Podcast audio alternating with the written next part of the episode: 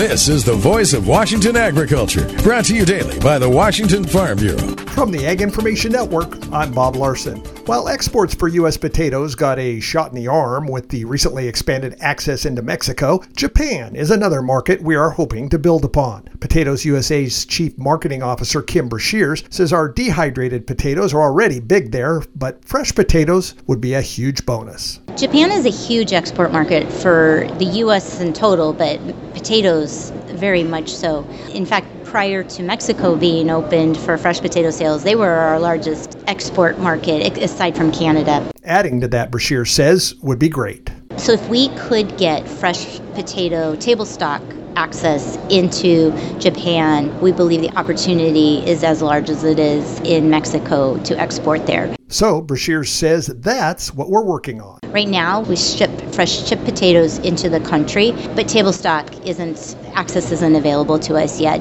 But there's a whole team of folks working on that, and from a potatoes USA perspective, we're excited when that market does become open. We're ready to introduce U.S. fresh potatoes to the Japanese consumer as well. Brashears believes fresh table stock potatoes would be a welcome addition to the Japanese market and be a benefit to both U.S. and Japanese growers. Voice of Washington Agriculture, presentation of the Washington Farm Bureau and the Ag Information Network.